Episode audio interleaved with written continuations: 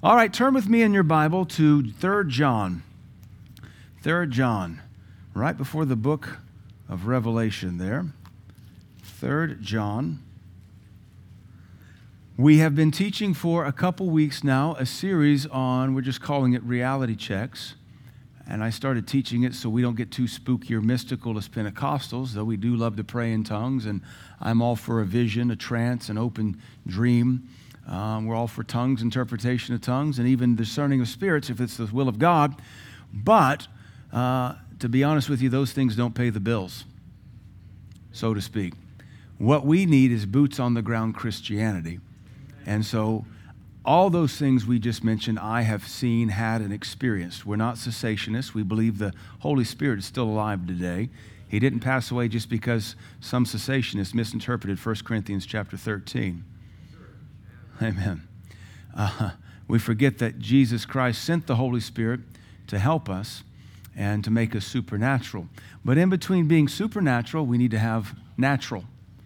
And so we need to make sure that our natural is watertight. So we started teaching on reality checks to kind of keep our feet anchored to the ground and to keep us tied to reality. And so this started another series of teaching within reality checks where we're just talking about domain and authority.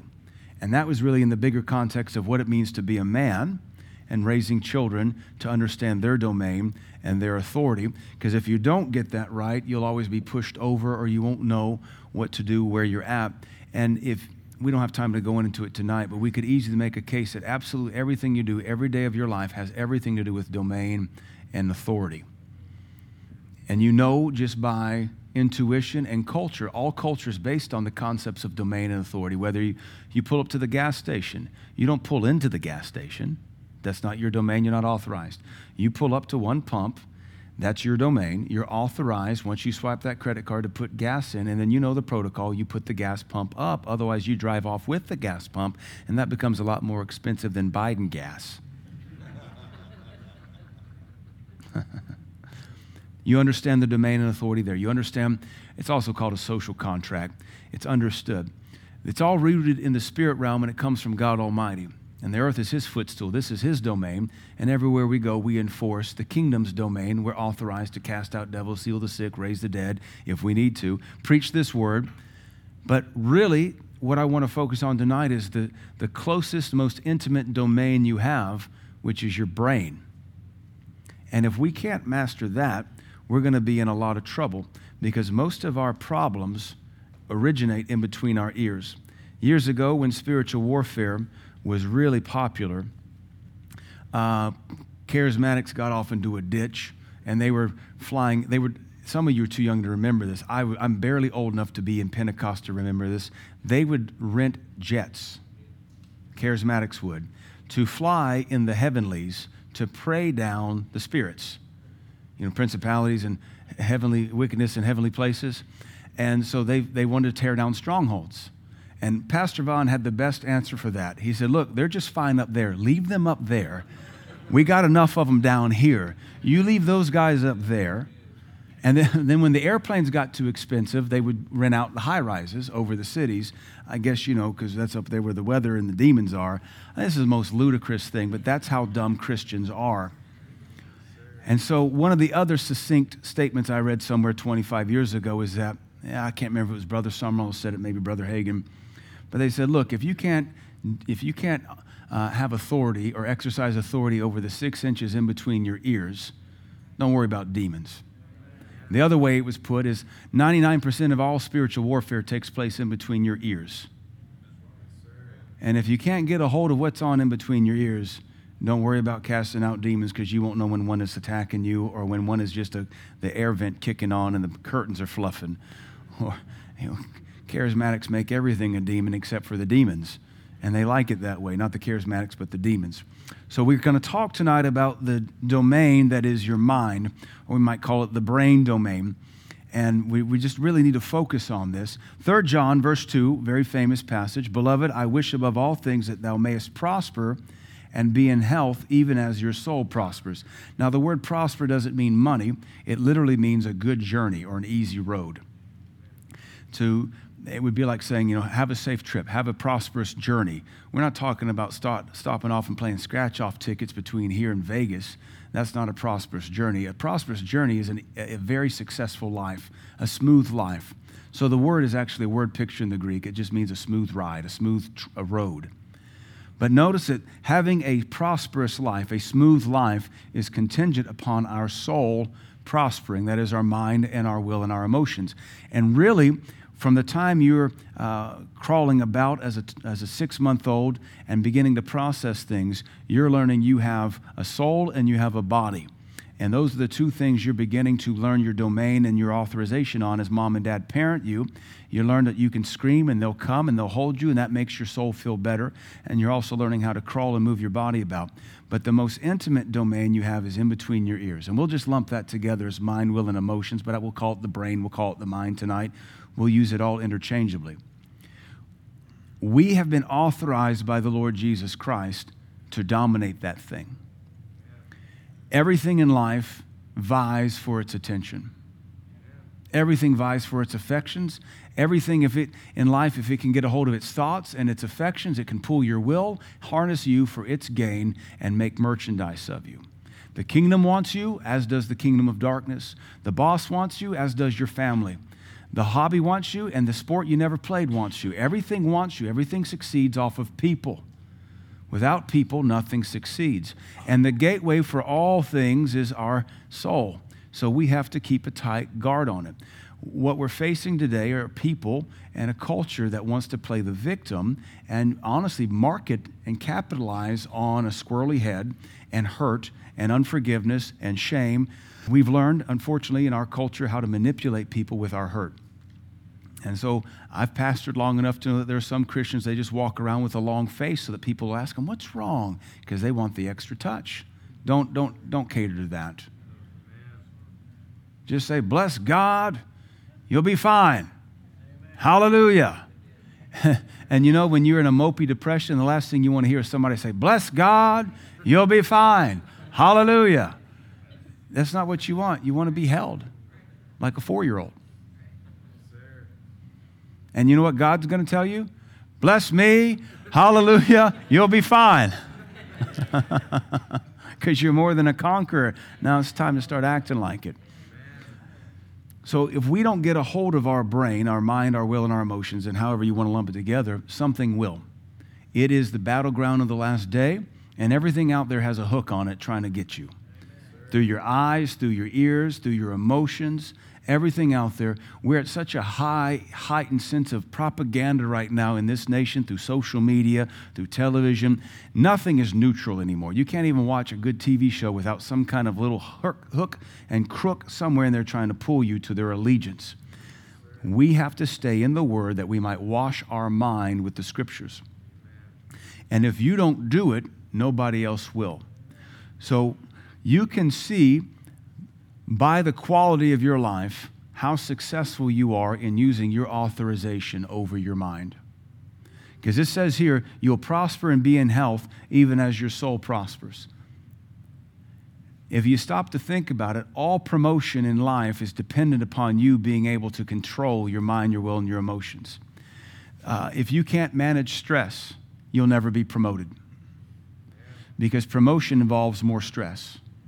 And you'll be promoted into the next level once you master all the work and all the stress that comes with that level. And once you master that level, it's no longer stressful to you, it's just status quo. And now you're ready for the promotion.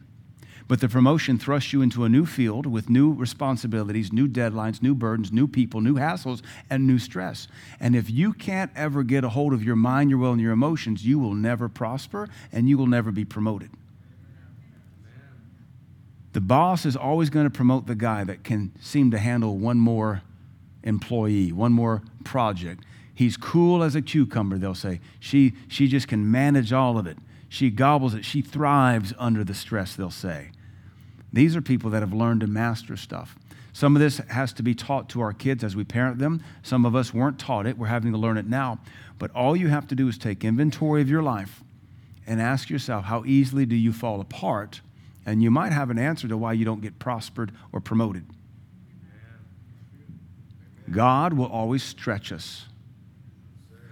When you study the Lord Jesus Christ, you have what is considered his Galilean ministry, which is about the first year and a half of his ministry. It runs through, in Luke's gospel, through about Luke chapter 8. Most of his ministry, except for the Passover festival at Jerusalem, which he was commanded to go to, all of his ministry was up there in northern Israel around the Sea of Galilee. And then after about a year and a half, he begins to expand and he keeps dropping down and going beyond the Jordan. He expands his ministry and his interactions with the Pharisees and the religious leaders become more and more hostile. And what you see is the Lord's ministry growing and expanding. Now, lest you think it's heresy, the Bible says he did increase and grow in favor with God and man and the grace of the Lord. And he learned obedience through the things which he suffered. So this comes back to a basic doctrine called the hypostatic union, where he's both God and both man, perfectly God, perfectly man. He had to grow, he had to develop, he had to learn to walk, learn to talk. I would even speculate he had to use the bathroom. It's hard on us sometimes to consider the hypostatic union. That's why it's a mystery. We kind of view it from afar. We don't get too close because we might just disintegrate because it's just too mysterious. How can he be fully God, fully man forever now? But he is. He's in a body, a glorified one. And in that glorified body, he ate fish. And he still had scars. So I don't know what that means for some of us who want a better body in the glorified state. If the Lord had scars in his glorified state, we believe better things of that for us, I think. Just throwing it out there. I'm not trying to stretch you or anything. So we've got to master our mind, our will, and our emotions. That's our domain right here between our ears. And the authorization is get a hold of it. And according to 3 John, all your success in life, in the gospel, even in the secular, is contingent upon you exercising God given authorization over that domain. And if you don't get a hold of it, nobody else can. And if you don't get a hold of it, the doctor might have to give you a pill to mellow it out. But that's not liberty, and that's not freedom, and that's not victory. We don't condemn that. We don't beat you up if you have to take something because of mental illness. We don't beat anybody up for that. It's a battle, but fight it. Don't roll over and succumb to it. And don't you ever say, well, it runs in my family, so maybe it's going to happen to me. Curse that junk to hell. You've been redeemed, you have a new bloodline, and you have a better father than the one that sired you. Even if you had a good daddy, you got a better one in heaven. So our prosperity, and don't think dollar signs with that, our good road in life is based upon us mastering six inches of territory between our ears.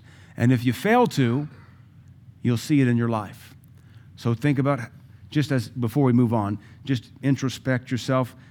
Some introspection. How do you handle stress? How do you handle hostility?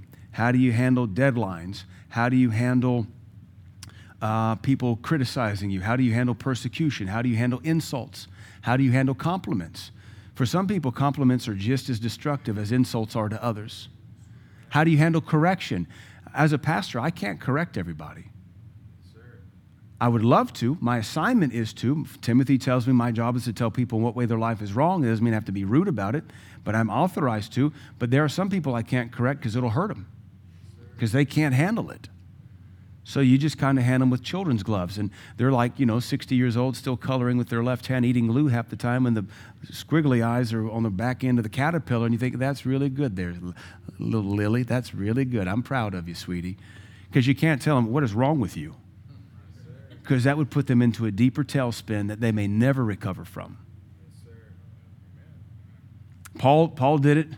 He said, I wish I could address you as adults, but I can't because you're yet babes. Hebrews says the same thing. When the time has come that you ought to be teachers, you have need that one teach you again to the foundations of the principal things of Christ. For you have need of milk and not meat. If we don't get a hold of what's in between our ears, something else will. And I've, I've taught for years your, your thoughts are like that spool of string on a kite on a windy day. And if you don't keep a tight rein on it, your mind will go, or if you're a fisherman, that bass getting a hold of your line and you don't lock that thing up, and that bass will get that hook in his mouth and he will take off down the lake or down the stream and you'll be tangled up somewhere. You have to keep a tight lid on your mind. Emotions are the same way. Women tend to be more emotional, men tend, tend to be more intellectual, but we'll just split it down the middle of the road here. If you don't get a hold of your emotions, they'll begin to fabricate the most crazy things.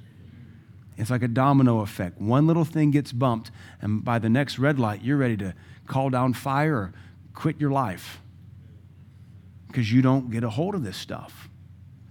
So if you don't dominate it, it will dominate you.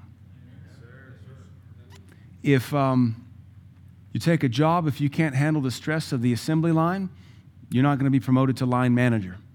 If you can't handle the stress of line management, you won't be handled uh, the whole whatever division. If you can't handle, in my job, I, I did a lot of work with drill rigs on and off. Uh, if I couldn't handle managing one drill rig, I couldn't handle two for sure. If I was barely handling one, two drill rigs would drown me. There's no way they'd give you three drill rigs. But if you can handle one soundly, the boss may throw you two drill rigs, drilling geotechnical or water wells or whatever. So you can handle the oversight and management of two drill rigs, they might trust you with a third one. But if you fall apart at one, can't get your reports in on time, you get stressed out when traffic control is not working, the police aren't helping you, and you hit a power line, they're never going to give you a second drill rig. How about one kid? How does one kid? There, there's that grace for new mamas. You never had a baby before, you got one, and you think, you look at that kid and you think, how do we keep this thing alive? I mean, this is a human being. We made this, and now you're on the outside, and I think I liked you better on the inside kicking me because now I'm responsible. And there's a grace for that new Holy Toledo. What have we done? But, you know, after about four or five months, the baby's on a sleep schedule. Because after four or five months, with discipline and consistency, that baby's on a sleep schedule and on a feeding schedule, your life gets easy. If you're still stressed out with a two year old that you've been with every day of their life for two years, why would you dare think about a second child? Two kids have you at your wits' end and you're ready to fight and divorce. Why would you bother to get pregnant a third time? There was a comedian that said, Having four children is like having three children, but you're drowning and somebody hands you another child. so I want you to see here, you'll only prosper as much as your soul is able to handle what's been given. You have as much today as God trusts you with, unless you broke laws somehow. I mean, you could have more money, but you probably robbed a bank or something or embezzled tax money. We don't go the route of children because we know pagans get pregnant all the time and have kids that get taken away from them by the government. And when the government has to get involved with your parenting, you're a lousy parent because our government is good at nothing. Hundreds of kids die every year in DCS custody in this state alone, so you know DCS ain't good with kids. So we won't go the route of parenting because you could have kids and you probably shouldn't have because you weren't responsible enough. But my point is, your provision, your promotion, and your success in life is dependent upon you mastering your mind, getting a hold of it. You don't let your mind just daydream. You don't let your mind just stir itself up on emotions and hostility. There are scriptures that command us what to do with every thought, every emotion, every desire, and we keep a tight check on our mind and our will and our emotions. We don't have, we don't have permission to let our emotions just do anything they want. The Bible gives us strict commandments on our emotions. We rejoice in the Lord. We don't rejoice over sin. We hate evil. We don't hate mankind. Yeah, we fear the Lord. We don't fear the enemy. So th- these are strict commandments. If you can't get a hold of your mind, something will. And the longer it has a hold of it, the harder it is going to, to get liberated, delivered. You're going to have to break mental strongholds. Most strongholds we deal with are mental, they're not heavenly. You'll, you can't break the heavenly stronghold if everybody's still submitting to it. By heavenly, I mean spiritual stronghold. If a whole region's given over to homosexuality, you know the stronghold over that city is homosexual demons. But as long as everybody wants to give into that spirit, you can't get that spirit off your city. You got to preach deliverance and pray. So, what you and I have to do is we have to get a hold of our mind and get a hold of those strongholds And please realize your life is the quality of it is because of how you tend the six inches of gray matter in between your ears. If you live your whole life jealous, you'll waste your life. If you live your whole life chasing food for comfort's sake, you'll waste your life. If you waste your whole life, spend your whole life chasing the next purchase, you'll waste time, money, and your life. You got to get a hold of this thing. Look at Ephesians chapter 4. This is the brain domain, and if you don't get a hold of it, something else will set up shop there and control you. Ephesians chapter 4. Truly, your soul, however, let me back up. How many of you ever played tug of war? Everybody should play. It's probably not politically correct anymore because you want to stack the heavy kids on one side to win. That's what we did growing up in the 80s when you could still call a spade a spade and nobody got offended. In your life, you have your flesh pulling on one end of the rope, and you have your spirit man, the born again, real you, pulling on the other end of the rope. And according to Galatians 5, the two are contrary one to another, that you, you, they're at enmity one against the other. The flesh lusts against the spirit, the spirit lusts against the flesh. That, by the way, is not the Holy Spirit. The Holy Spirit has no problem with the flesh. If you hadn't noticed, Holy Spirit shows up, flesh hits the ground. So it's not talking about the Holy Spirit, it's the human spirit. So the human flesh lusts against the human spirit, and the human spirit lusts against the, holy, uh, the, the human flesh, and they are contrary one to the other. And the deciding factor is your brain, your soul. And if you can get a hold of your soul, you'll go the way of the Spirit. If you don't get a hold of your soul, you'll always end up in the way of the flesh. Romans 8 tells us that the mind that is stayed on God or, or the mind that is set on peace has life. The minding of the Spirit is peace and life. That also, we know that from medical science, when you don't set your mind on the things of God, you're going to be stressed out. Stress brings heart issues, stress brings migraines, stress brings uh, um, uh, vascular issues and pulmonary issues. Uh, stress does all sorts of weird things to your body. You lose weight when you're stressed out. You get sick when you're stressed out. We've all, I think, know the stories of kids. They get so nervous they just start throwing up. When children are growing up, they get stressed out, they start crying. They want to go hide. And you got to teach them how to handle these emotions because it's always a domino effect. And so, even if you're raising children, they start crying and you look at them and they're stressed out, they might run away. So now their flesh is following and they're disobeying mommy and they're disobeying the Bible because you told them to sit still and let's deal with this. This is how powerful the soul is. This is why we must discipline it. You don't have permission to think anything you want to think. And I want you to hear with fervent passion you don't have to think anything if you don't want to. That mind of yours is supposed to sit there like your smartphone and don't do nothing till you tap it. And then it shows up and it comes on. What would you like to do? Well, let's swipe up and see. Some of you, anytime I say that, you think, how is that possible? You mean your mind does nothing? I can sit in a room, look at a wall, and think nothing. Seriously? Seriously. It is not hard to do if you'll train your mind. But you have to be aware that your brain, if you're squirrely, you have to acknowledge that your brain's squirrely. Now, if I drive down the road, my brain will process stoplight. Got to think about that. Ooh, pizza on the billboard. Could go for one of those right now. Oh, this is where the tornado went through two years ago. Man, they're really building things back over here. And then it goes back to thinking nothing. Phone call come in, or if I'm praying in the Spirit or praying in English, then I'll think about something. If I'm listening to a preaching CD or a preaching podcast, I'll think about something. But your brain is supposed to be neutral. And your emotions are supposed to be neutral until something that's put in front of it elicits the emotion. I can think nothing till I hear my kids coming down the hallway. Then my heart smiles because my kids are here. I can be thinking about nothing till my ESPN app lets me know something that I'm following, gives me an update. Then I think, oh, who's lost this time? And I look down, and it's usually a hockey team I'm pulling for that's lost again. Your mind and your emotions can be totally neutral, and it's such a wonderful place to be. And did you know people have to be on drugs to obtain this? And I don't mock that and I don't criticize it. Thank God they're getting help. But I want you to know there's a better help. Take, take the medicine you're prescribed if you're on it. Please don't misconstrue this. Stay on whatever you need to if you've been diagnosed.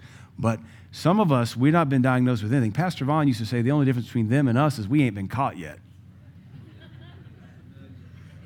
The only difference between their crazy and our crazy is we just ain't been humble enough yet to say, I'm a little crazy. What can you give me? Where can we start on the dosage? You don't have to be that way, though. Your mind and your emotions can be totally neutral. That's your domain. But if you don't get a hold of your ears and everything in between them, you'll be squirrely, tossed to and fro with every wind of doctrine, every sleight of cunning, every bad word, every bad report, every post on this Facebook and post on that Instagram and everything and every bumper sticker. You'll be all over the place. It's weird and it's not the will of God. Ephesians 4:23 says, "And be renewed." So here's the command. The command brings an authorization. When you're command to be renewed, that means here's what you're supposed to do. Renew. And that means to renew. Doesn't mean to renovate like Romans 12:2 does. It means to make something brand new. Renew the spirit of your mind or the attitude of your mind. So this verse gives us both the authorization, which is we're authorized to renew, and it gives us the, the domain. What do I renew? My domain is my own mind. I don't have authorization to renew Pastor Caleb's mind. His mind is not my mind. I can't control what he thinks.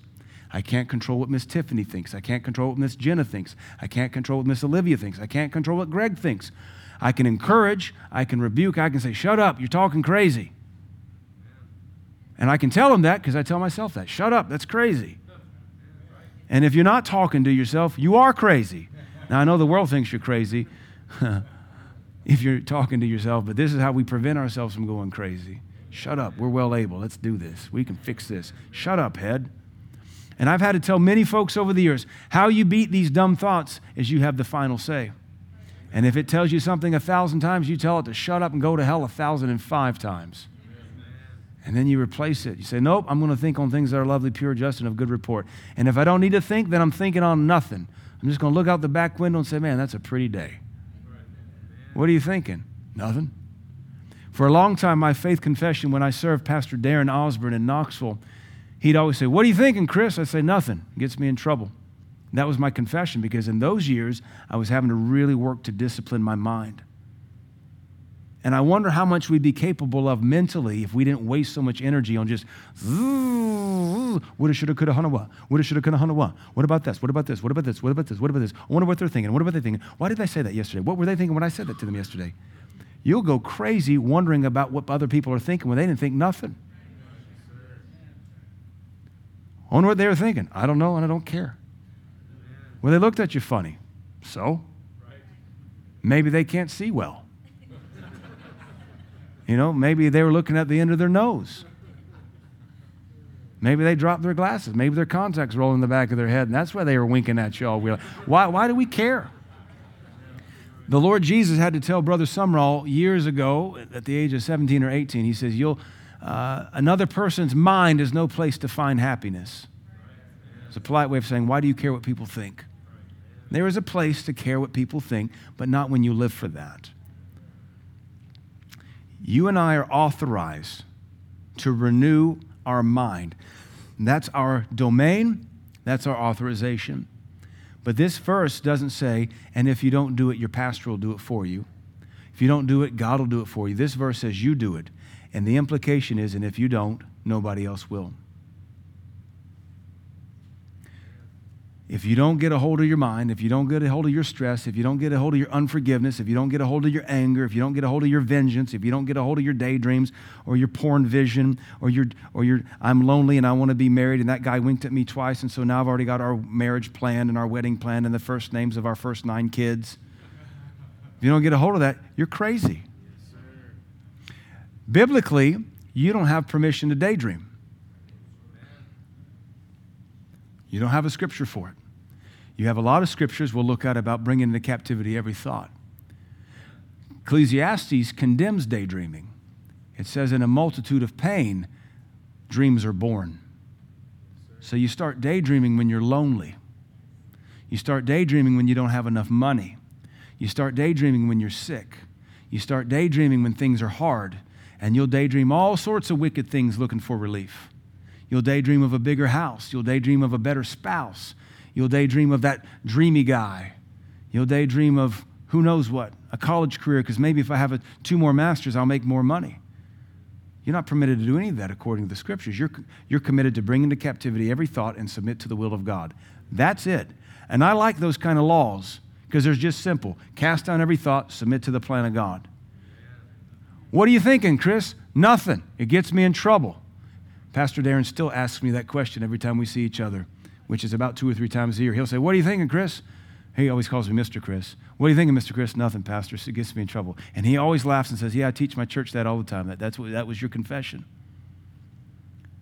You only daydream because you don't have a walk with God as strong as you should. And so you're looking for peace and fulfillment apart from a relationship with Jesus Christ. Because when you walk with Him, He fills you up. When you walk with Jesus, you're not lonely. When you walk with Jesus, stress hits you and you roll it over on Him and you say, Well, Lord, that's a little stressful day. Boss is breathing down my neck. I need the wisdom of the Holy Ghost to figure out how to do that. And He shows you how to do it and you can't wait to go back to work tomorrow to do it. You can't, you don't wake up in the morning throwing up because you're so stressed about it. You're stressed about it because you didn't bother to seek God over it. He wants to give you the wisdom for the boss. He wants to give you the wisdom for the problem. He wants to give you the wisdom to troubleshoot this thing. He doesn't want you throwing up because you can't bring into captivity every thought. He wants to give you the wisdom so you can wake up in the morning with confidence, going, Praise God. I'm going to wait for the wrestling in the mulberry bushes. Then I'm going into my boss's office and we're going to wage war. Yeah, not, not with your boss, but whatever the problem is, you know. If you don't get a hold of your mind, you're going to be sunk in these last days. Can you not detect the spirit of agitation and crazy that's in the air? You know how crazy America is? You can't even use the word crazy because it offends people it's not politically correct. Well, that's crazy. and if something's crazy, we're going to call it crazy. And God doesn't want you crazy. He's not giving you that spirit of agitation or the spirit of fear, but of power, love. Sound mind means disciplined, a disciplined mind. You don't have permission to daydream. Daydreams produce lust. Daydreams produce a false pathway. Daydreams produce, produce a false destiny. Daydreams fabricate things that God never birthed. And then you get so committed to them, that train is halfway down those fabricated tracks before you can turn around. And I've learned pastoring, you go to somebody that's been daydreaming for two, three years, you can't get them off those tracks. They'll say, Get thee behind me, Satan. This is the will of God. This is not the will of God. This is the will of a daydream and lonely lust. And if you keep your mind still, when the Holy Ghost does speak, you recognize it because your mind was just still. And all of a sudden, here comes that still small voice. But when your mind looks like one of those crazy people on public access that gets in that giant air tube with $1 bills, anybody ever seen that? And they put those morons in there, they put glasses on. They're like, yeah, I'm on a chance of $5,000. There's only $5,000 in $1 bills. You got 30 seconds to collect as much as you can. You're coming out with three bucks and 52 cents, and there's not even change in that tube. That's how dumb that gimmick is. But you know, they turn the fan on, they go in there with air, air uh, glasses and earplugs so they don't have suction in their ears. And they turn that fan on, that money starts blowing around, and they're just grabbing at money, grabbing at money. Some of your minds are like that. And what I'm shocked at is how easily the world turns that fan on in your head. You were doing so good for 30 minutes. And then you check Facebook again. That's a dumb human being. peace is, like Dr. Barclay said the other night, peace is a valuable friend. And once you have it, don't give it up. It's nothing's worth giving it up for. Once you get a hold of a little real estate of peace, you maintain that. You keep that with all of your heart, mind, soul, and strength. And if anybody wants to encroach on it, you get that old grandpa shotgun and say, Get off my peace. It's my peace. You're trespassing. Don't you come over here and muck it up. You once you obtain peace in your household, you fight to keep it. If that means mama can't come over, so be it. If that means your brother in law can't come over, so be it. You got peace. Kids grow better in peace. They grow straight, upright. They don't grow twisted, gnarled, or leaning crooked, weird. Once you got peace, you fight for it with all of your heart, mind, soul, and strength. Go to James chapter 1. Look at another verse here. This is our ministry's theme verse, but it'll work here. James 121. Wherefore lay apart all filthiness and superfluity of naughtiness, and receive with meekness the engrafted word which is able to save your soul.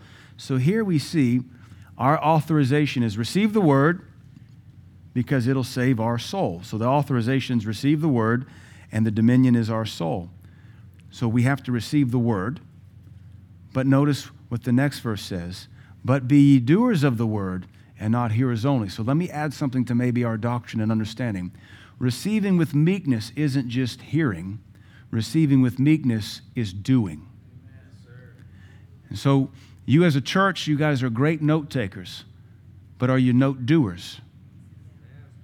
Because if you're not note doers, and I assume you're writing down what the Holy Spirit is speaking to you as I'm preaching, because look, I've been preaching at you for 15 years, four services a week. Everybody looks down and writes something different at different points in the sermon. It's like popcorn. It's bump, bump, bump, bump, bump, bump, bump, bump, bump, bump throughout the whole service, whether it's a 45 or 50 minute Sunday school or an hour and a half Wednesday night, because the Holy Spirit's ministering to you, all of you differently. This tells me you all hear from God, but it doesn't mean you all obey God. So you're note takers, yay, and that's good. But are you note doers? Because if you're not note doers, then you haven't received with meekness.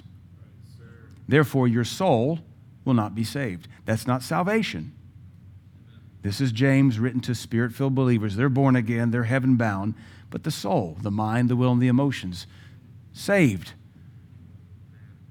Sozo, saved, healed, delivered, made whole. If you don't do the word, which is your authorization, your soul stays the same. So, once again, we have an understanding, maybe an explanation for why we haven't advanced. Why are we still hovering the same mountain? Why are we still afraid of the same cat? Why are we still afraid of the same boss? Why are we still afraid, period? Why are we still insecure? Why are we still battling obesity? Why are we still battling poverty? Why are we still battling crazy? Because you don't do the word. We teach, teach, teach, teach, teach, teach, teach, teach, teach. It goes in your ear, in your ear, in your ear. But if you don't ever do it, all you do is get a puffed up head which puts pride in your heart.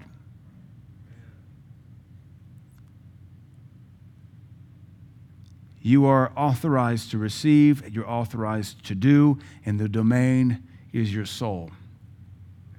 I've learned as a pastor, all I can do is pitch straw. I can't make anybody do it. And typically, I met with a couple yesterday and they were apologetic. They said, Pastor, we apologize because you've already taught us to do this. And I said, It's all right. You guys are getting good at it. Usually, when I meet with people, it's because they don't do what I've taught 60 services. I don't know if you knew this or not, but the victory is in the doing. we love note taking, but the victory is in the doing. you can have a whole bunch of notebooks full of notes from all the great ministers and six Bible schools and 14 podcasts that you subscribe to, but there's no victory in those notebooks. There's the how to, but the victory in life is in the doing of the word. And if you don't do the word, I can't help you. If, if you don't do it, all I can do is tell you, do it. And so people come to my office, like all of you have been in there, and you always ask, what do I do? So you actually understand how this works. You want to know what to do. And I might just in my heart say, everything I've been teaching for the last 10 years you've been at my church. But I smile and I say, well, you know, well, let's talk about this. All right, so what are you dealing with? Like I don't know. All right. Have you got your index card with five scriptures on it? Are you praying those every day like you're supposed to be? If you don't do it, we can't get a hold of you. This church, as great as we may be esteemed by some, going on 40 years of existence, we've had people lose their mind and commit suicide in this church. We've had attempted, numerous attempted suicides in this church in almost 40 years. I've known three people I personally served the Lord with. One succeeded at their suicide, two others attempted and didn't succeed. All in this church taught the word, Pentecost, speaking in tongues, falling out in the Spirit, having a Bible study. But if you don't get a hold of it, we can't help you. I can't get in that head. It's not like an engine. I can't pop the hood and fix your alternator for you. It's your domain. I can't violate it. You have to do something. And if you don't, your life will suffer. Then we have to take a step back and go to some kind of secondary solution. Do we need medicine? Do we need deliverance? Do we need to put you on a psychotropic? Do we need to put you on a, a, an upper, a downer? What do we need? A chill pill? I don't know. Look at 2 Corinthians chapter 4 or 2 Corinthians chapter 10. These are all very well-known scriptures. But our destiny, our success is dependent upon us getting hold of our mind and our emotions. Bosses don't want unstable people. The military doesn't want unstable people. Police don't want unstable people. If you fall apart at an assignment, your boss will give it to somebody else. If you fall apart at what God's given you to do, He'll give it to somebody else. I have a lot of stories of people I've known who freaked out when God gave them an assignment. The stress of it terrified them. And rather than walking through the Bible and finding all those other men before us and women before us, who stepped up to the plate and did that which people were afraid of. And God came through. Instead of looking at that, they said, Lord, I can't. God will move on to somebody else. so will your boss. So will your professor. So will your sergeant. If you don't have the mental capacity, it will go to somebody else. Except we have a doctrine that says we can bring into captivity every thought. We can cast down every emotion. We can subject our will. So the question is, why don't we? Why don't we? Because of lazy. Or maybe we like to manipulate it. Maybe we like to work it. Maybe we just we just want to daydream. Maybe we enjoy those tantalizing thoughts of vengeance or pornography or sex or drugs or what have you. 2 Corinthians chapter 10 verse 3 For though we walk in the flesh we do not war after the flesh. For the weapons of our warfare, which lets you know right there we're authorized to do something aggressive. Well, I don't want to say violent, I want to say aggressive. The weapons of our warfare are not carnal. That is, that you can't touch them. They're not tangible, but they're mighty through God to the pulling down of strongholds. So we see authorization. All right, if I've got a weapon, I got to be aggressive, and my aggression is going to look like I'm pulling down a stronghold. Now, what's a stronghold? It's a figure of speech in the Greek. It means an argument, a mental argument. When someone has a mental argument, they have fortified that argument, that they have fortified that mindset. This is where debate comes in and rhetoric, if you understand the rules of uh, rhetoric and debating. This is what politics is all about. This is what social media is all about. It's all about winning somebody's heart to the cause through propaganda, whether it's GIFs, whether it's memes, whether it's TikTok videos. It's all a propaganda war for your mind. And if you don't have a strong foundation and filter based on God's word around your mind, anybody who wants to can come along and manipulate you. I had the church, I had you guys watch that social media documentary about um, the social dilemma, and they talked about, they went to the psychologists and they socially engineered social media and manipulated society, and they did it on purpose to make billions, of, really trillions of dollars. Because they knew how the soul works, and Christians don't. Bunch of pagans with PhDs in psychotherapy and group dynamics and the Hegelian dialectic were paid big bucks to manipulate you and I on social media so that we could be controlled and steered one direction or the other. Because they understand how the soul works and the Christian doesn't. We just want a hug and we want a prayer line. If they could move this nation off of its foundation in 10 years of Facebook, it's going to be very damning on Judgment Day when God Almighty says, You denied me after five years of social media, your pastor was in your life for 35 years and couldn't get you to do anything. Because it doesn't come back to the notes you write, it comes back to the notes you do.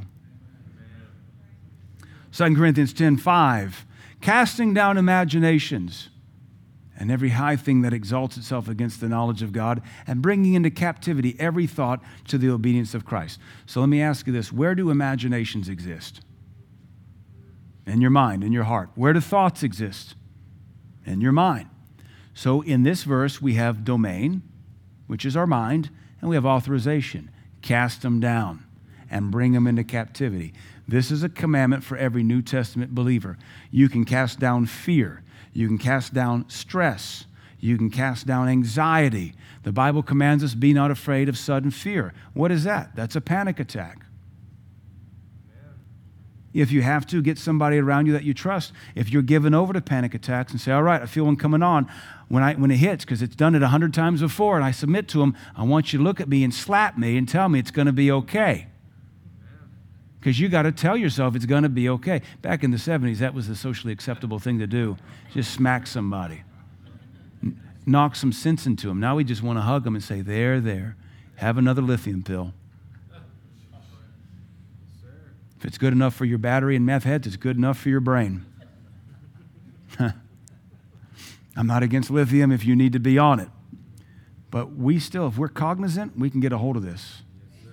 It takes discipline, discipline. Just like someone with wrath has to work on forgiveness, someone with offense has to work on forgiveness, you're going to have to work on fear and anxiety. And I've taught you for years whatever you're afraid of, go face it. Pastor Vaughn taught us you get to take the test till you pass it. It would just stink to be 80 years old still passing that junior level class in Christianity. So figure out where your brain's out of control, figure out where your emotions are out of control, and get ready to face it again. If you don't, you don't go any further in the kingdom or in the natural.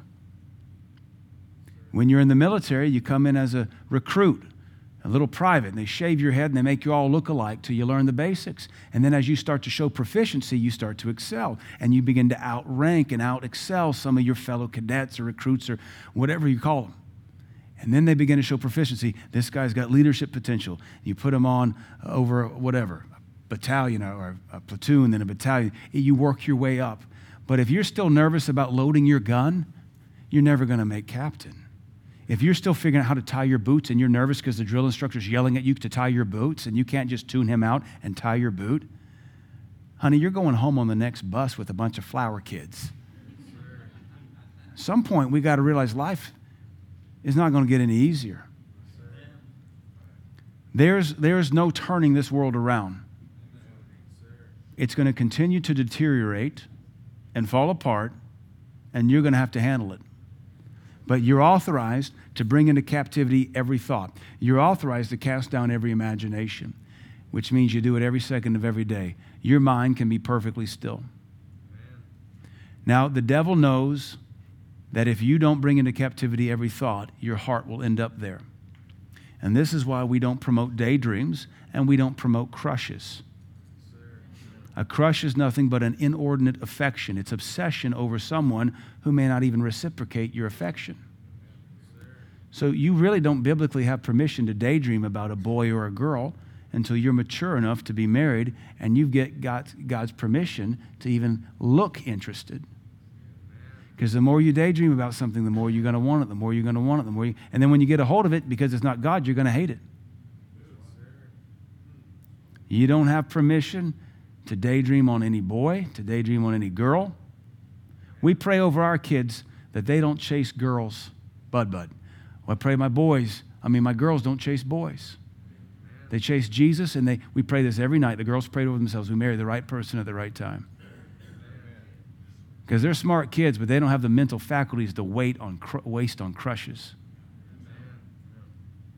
Well, how will I ever get married? God. You let God set it up. He doesn't need your help, you know. Amen. All right. If you don't bring into captivity every thought, if you don't cast down every imagination, nobody can do it for you. Crazy grows when you keep quiet. Crazy grows in the void of truth. Crazy voids in the darkness of a silenced mouth and you just start, eh, and just kind of start kind of scratching and poking at that worm in your brain. And before long, you are just nuts, paranoid, given over to conspiracy theory, schizophrenic. And I don't knock people fighting that, but you're, you're supposed to have the mind of Christ, but you're washed, but you're supposed to be stable, but you're supposed to have the peace of Christ dwelling in you. We're not to be defined by stress and anxiety and paranoia and schizophrenia. We're defined by the mind of Christ, which is a mind that doesn't think until it needs to activate the thinker. But again, when your mind is like that little cash thing on the cable access and the littlest thing bumps and turns that fan on, those are the Pentecostals that always hear from God. And like, Pastor, I found a $1,000 bill in this tube. There were no $1,000 bills in that tube. I don't know where it came from, but you're crazy. When your mind is still, it's easier to hear from God. And when it's just, the devil just throws stuff in there and you begin to think it's you. And then you get to reading stuff online. One of the dumbest things you can do is diagnose your life online. If you're that lazy, I'll give you permission to Google Bible verses for my flavor of crazy. And at least it'll kick you back the Word of God. But don't get on 4chan or Reddit or Facebook or, hey, y'all, what you think? Anybody got any wisdom out there? If they're on Facebook, no. If they're on Reddit, no. If they type things with their thumbs all day long, no. You're not a monkey. We weren't designed to communicate with our thumbs. Huh. If you don't get a hold of this, no one else can. So I got a new ver- a new coin, a new phrase I coined this week or last week, because this will help some of us. Christians shouldn't go around looking like they always just receive bad news. And I pastor you, and some of you come to church every service like you just got the worst news ever. And I really like, man, how many grandmas do they have that can die? How many cats do they have that can be run over again? They got nine lives. I mean, that's how many children do they have that could be killed at a bus accident? Because some of you, I, I, I, I can't tell you're born again by your face. I can't tell you're spirit filled and have the Holy Ghost by your face coming into the house of God because you look like you just received the worst news ever.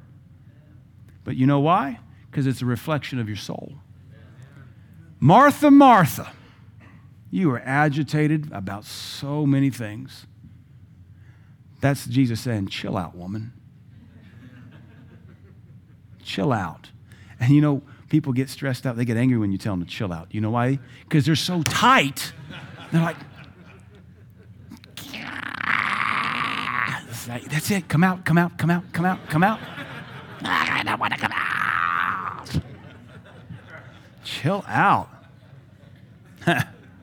Christians shouldn't walk around looking like they just received the worst news ever. People should be drawn to you for your hope. And if you look like that, they're not going to think you have any hope. They ought to say, Why are you always so happy? Why are you always smiling? Why, why you always have joy? If they don't ask you that, you got a problem. And it comes back to do you bring into captivity every thought? Do you, does your face advertise the hell the devil's succeeding on you with? Because it shouldn't. No, no, we're, we're supposed to be able to beat this thing. It's just the devil. Isaiah says we're going to look and say, This is it? This is the guy that weakened the nations? And we look like, I don't know, you look like you just gave up your salvation. You just signed over your bowl of lentils like Esau. Huh. Some of you, I know you could never do that. what do I do when my mind's under attack? 1 Samuel 2. 1 Samuel 2, let's look at a few scriptures and we'll wrap up here.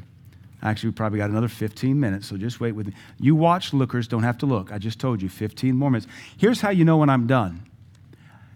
I apparently always say, Have we learned anything tonight?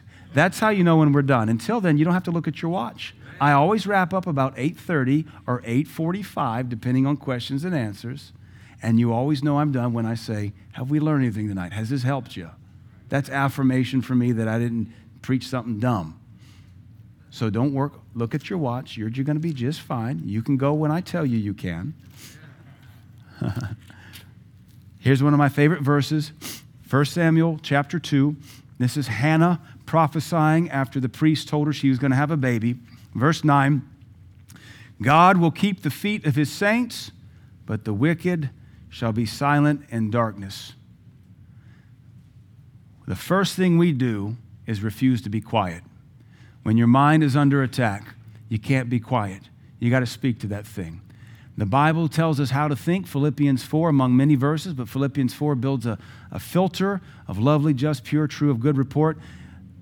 If it doesn't fit with that, you tell this thought to shut up. Layoffs are coming. Shut up. I got the favor of God. I'm the hardest worker on the line.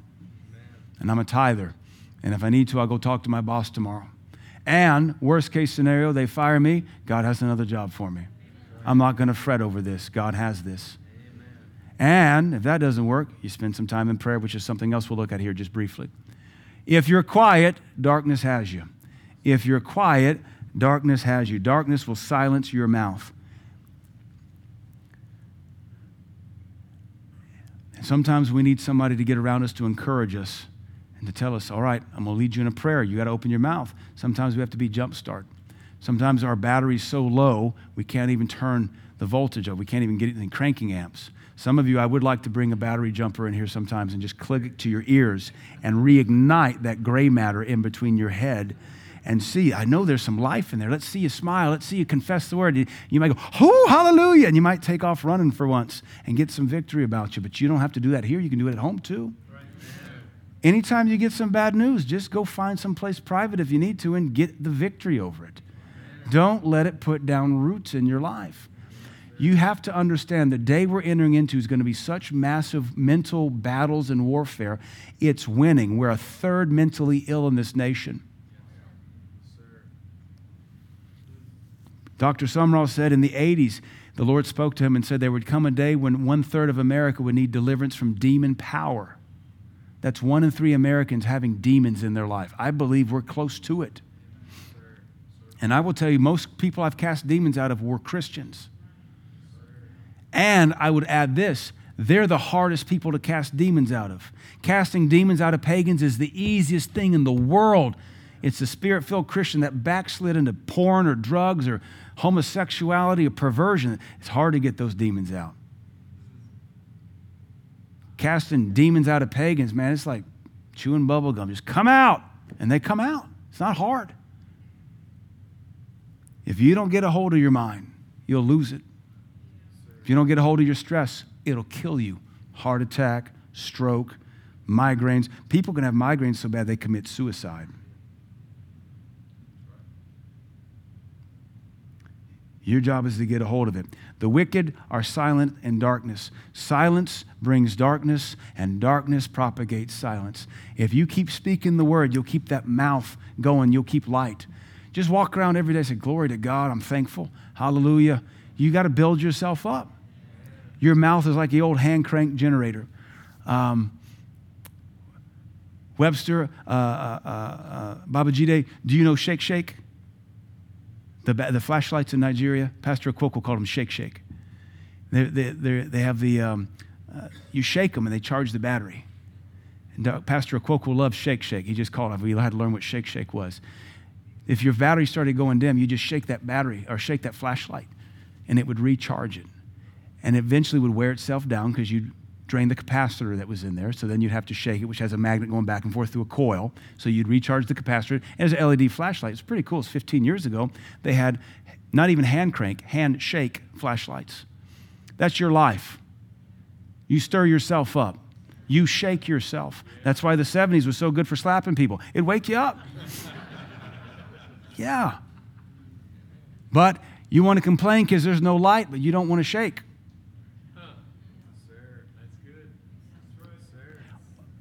Here's the secret to prayer lines we lay hands on you, the power of God jumpstarts you till you scream. And then it's your job to maintain that. that darkness comes off you, the power of God touches you. You can't help but go, Woo, glory, Jesus, Jesus, Jesus. Now do that when you go home. It doesn't have to sound just like that, but if you turn, Jesus, to, Jesus, oh, Jesus, you're so good to me. This is the day you've made. Look at this house I live in. Look at the apartment I live in. Look at the car I get to drive. Look at these two legs. They're not prosthetics. I got nice shoes on. Look at that. I ain't wearing an adult diaper. Praise the Lord. This is a good day. I will rejoice and be glad in it. And the boss says you're going to get fired. At least I ain't pooping in an adult diaper. I can find another job, but I got bowel control. You can find the positive side of anything if you want to, or you can just milk depression for all sorts of weird hugs from weirdos on Instagram. Now, what an insult to Jesus that you turn to social media for comfort. Your little thumb reaches out for comfort from your Facebook followers or your TikTokers or, hey, TikTok gang, I need an encouragement.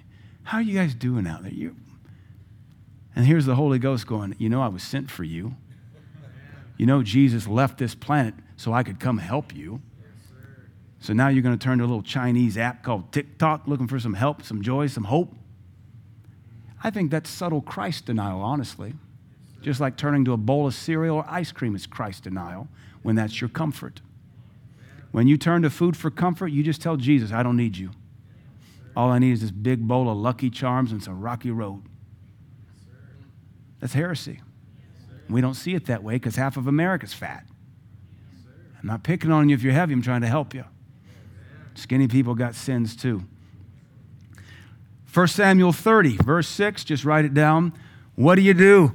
You encourage yourself in the Lord. Just write it down. You don't have to turn there. I'm not turning there. 1 Samuel 36, David came back from fighting the Amalekites. Ziklag's been torched. All the wife and kids are gone, stolen. And now his mighty men of fearless valley, all 600 of them want to kill David. David's got no man to stand with him. They want to kill him. They're depressed and sad, and nobody's there to help David. No TikTok, no Instagram, no Snapchat. David has to encourage himself in the Lord. And as soon as he does, clarity comes and he knows what to do. Oh, duh.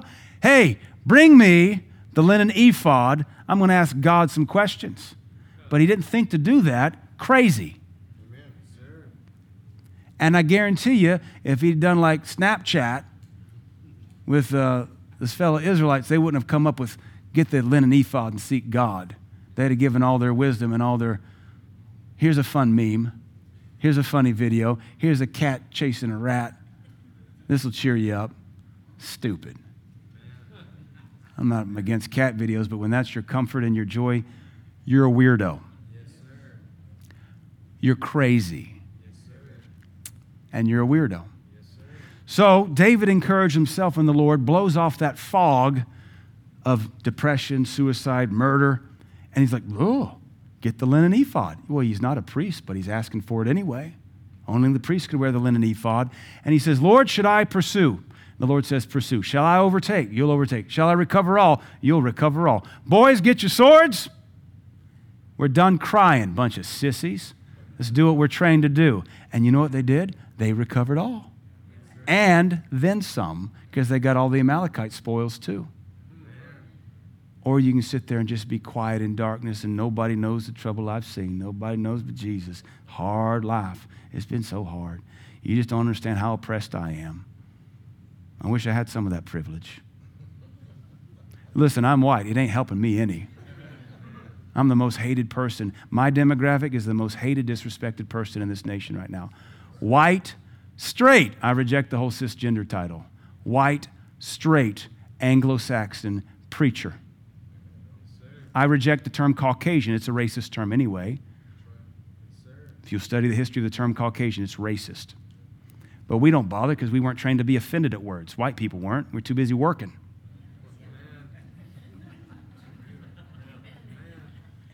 Call me Caucasian, but I'm not from the Caucasus Mountain regions of uh, Europe. I'm Scottish with about 150 other things. Amen.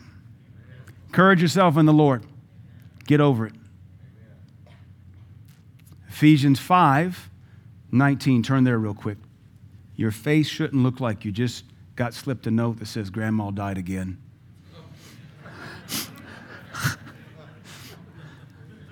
Man. Ephesians 5:19 speaking to yourselves in psalms and hymns and spiritual songs, singing and making melody in your heart to the Lord, giving thanks. Notice you have to open your mouth. Giving thanks defeats a lot of stuff. If you're fighting any kind of depression, any kind of discouragement, just stop and make a list of what you're thankful for. Because even, even if everything's burning to the ground, there's something to be thankful for. And we don't give thanks enough. Anytime you start to feel like you don't have enough of this American dream, stop and shut up and be thankful. Thank God for your legs. Thank God for your eyes. Thank God for your teeth. Thank God for your car, your apartment. Thank God you don't live in California or New York City. Thank God you don't live in Ukraine or Russia. Thank God for what you do have. Quit belly aching about what you don't have. Quit playing the victim. I mean, there's something very corrupt and demonic in our nation when we are magnifying victimhood. You can be a conqueror or you can be a victim, but you can't be both. And I told you I was molested as a teenager by a deacon in our church who my family trusted at the age of 14. And that put anger in me. So, in a sense, I, I, have a victim card somewhere. I should be able to play it. I think it cancels out my white privilege card because I'm a victim now. I'm part of the special class of people. Hashtag me too, you know. Be, I don't really have a card. I'm making this stuff up. but so when you're, you're a teenager and you've been violated by a man and you can't defend yourself, you daydream about murder. So I did from the time I was about 16 till 18. It's the whole reason I got into jujitsu originally. I really wanted to do Aikido because Steven Seagal was big in the day, but my the instructor said, I could teach you that. It'd take you nine years to get good at it. It's useless. I can get you good at six months at judo. I said, sign me up. I want to kill somebody. I didn't tell him that. He'd have helped me, though, I think. He was crazy. that was January 1995. And so my daydreams, every move I learned, I visited him in my mind as a victim wanting vengeance. And finally, in February of 1995, I was still backslidden. And I was, I was a carnal college kid, 18, mad at God, mad at church, and uh, full of rage and l- really excited. I was learning how to break elbows and dislocate shoulders and hips. And I was coming home from the dorms, or coming home to the dorms, February 1995, daydreaming about shoulder lo- dislocations and major hip dislocations. You can make a rag doll out of a man if you want to. And I'm daydreaming about swimming across his lake to his boathouse, dismantling him and leaving him as a carcass, not dead, but just a rag doll. And as I'm stepping up on the step of Browning Evans' dormitory, and I got my judo gi under my arm, it's really cold, I park my uh, 88 Volvo. I hear a voice from heaven. And again, I'm backslidden. And I hear a voice from heaven behind me, very, very, very high in the sky, but it arrests me. And it says, If it had not been for the blood of my son, Jesus Christ, you would be a homosexual today. And I instantly knew I got to forgive this guy. I instantly knew I needed to forgive this other guy, this Korean guy I got in a fight with in high school. And then I said, What is the blood of Jesus? Because I don't have any doctrine, didn't know what it was. But you know what? The Lord didn't say, now, now, you're a victim. He told me, he showed me something to give thanks for. And I instantly knew in my heart, I must forgive this man. And from that moment forward, I never would allow, I didn't, nobody taught me this. I didn't go to church for another year. I didn't, I didn't start studying my Bible for another four or five months. But I knew I could not daydream on molestation anymore. I had to cast it down. There's another guy, his name was Joon Kang. He was a Korean guy, very good martial artist. Anytime I think about him, I'd make a fist, just in anger. And I'd catch myself doing that for the next year. And I'd say, nope, nope. And I would pray for Joon. He was part of an Asian gang. Out on Seattle, Asian gangs are way more serious than Bloods and Crips. Asian gangs make those guys look like Mama's pancake house. He was part of an Asian gang. His little name was Junebug, but it was spelled J O O N. He was Korean um, anytime I think about Joon, I'd make this fist and I'd catch myself, and I wasn't even taught to do this. I'd say, Father, I pray for Joon. May he be born again. May he be in a church somewhere. May he be serving you. I had to do that for about a year before I could think about him and not make a fist. It takes discipline. The thing with the molester was instantly gone. Never thought about it really again. I mean, like, I didn't have to. I didn't have to have this anger in me. I had to stop daydreaming about killing him, but I didn't have this anger driving me, which is why I ultimately quit, quit judo after six months because I got no reason to take it anymore. Don't have anybody to kill. But if you don't speak to yourselves and give thanks, you're sunk. Giving thanks is so powerful. So it's a pretty awesome thing when the Lord says, You could be a homosexual today. And I said, Well, thank the Lord I'm not. That was a horrible experience there in Seattle with that pervert, pedophile, church deacon. But thank God I'm not a homosexual because I got born again at the age of seven and the blood of Jesus covered me. That's how I know it's a spirit. Homosexuality, that is. So you've got to figure out something to be thankful for. Quit stressing out. The fearful have their place in the lake of fire. I don't think you're going to hell because you got stress or anxiety, but it does tell us how God views it. Give thanks, submitting yourselves one to another. This verse tells us that if you'll speak the word, give thanks, and submit, you can beat this. But what darkness does is it silences you. Here's the antithesis of this it silences you, it makes you grumble, and causes you to retreat. Darkness will always cause you to retreat from the body of Christ. And last verse, Psalms 42, just write it down. Why are you cast down, O my soul? Hope in God, for I will yet praise him. When do you praise him? When you least feel like it, because this is a faith thing. Hope in God. Why are you cast down, O my soul? Hope in God. Now, real quick, fun story about that. I've taught it before. In shepherding, sheep grow wool. Did you know that? Of course you did. Sheep can't exist without a shepherd because their wool will kill them because wool never stops growing. And when sheep lay down every, do, every night like they do to take a nap or go to bed, they pick up detritus or dirt and sticks in their wool. And if a sheep doesn't stay shorn, that wool will get so heavy, he'll go to get up or she'll go to get up one day and she won't. She'll cast. That's called casting. They go to get up and they can't, and they'll try to roll. And because they're off weight, off balance, and they have so much junk that they've picked up in the world, they'll go to get up and they'll roll to their back. And that's a cast sheep. Sheep are ruminating animals, they have two stomachs, just like cows. You chew, you digest, they have cud, they burp that back up. But ruminating animals produce methane gas that has to be released out of their mouth. And when they cast, they cannot release that gas. So they can die in less than 24 hours.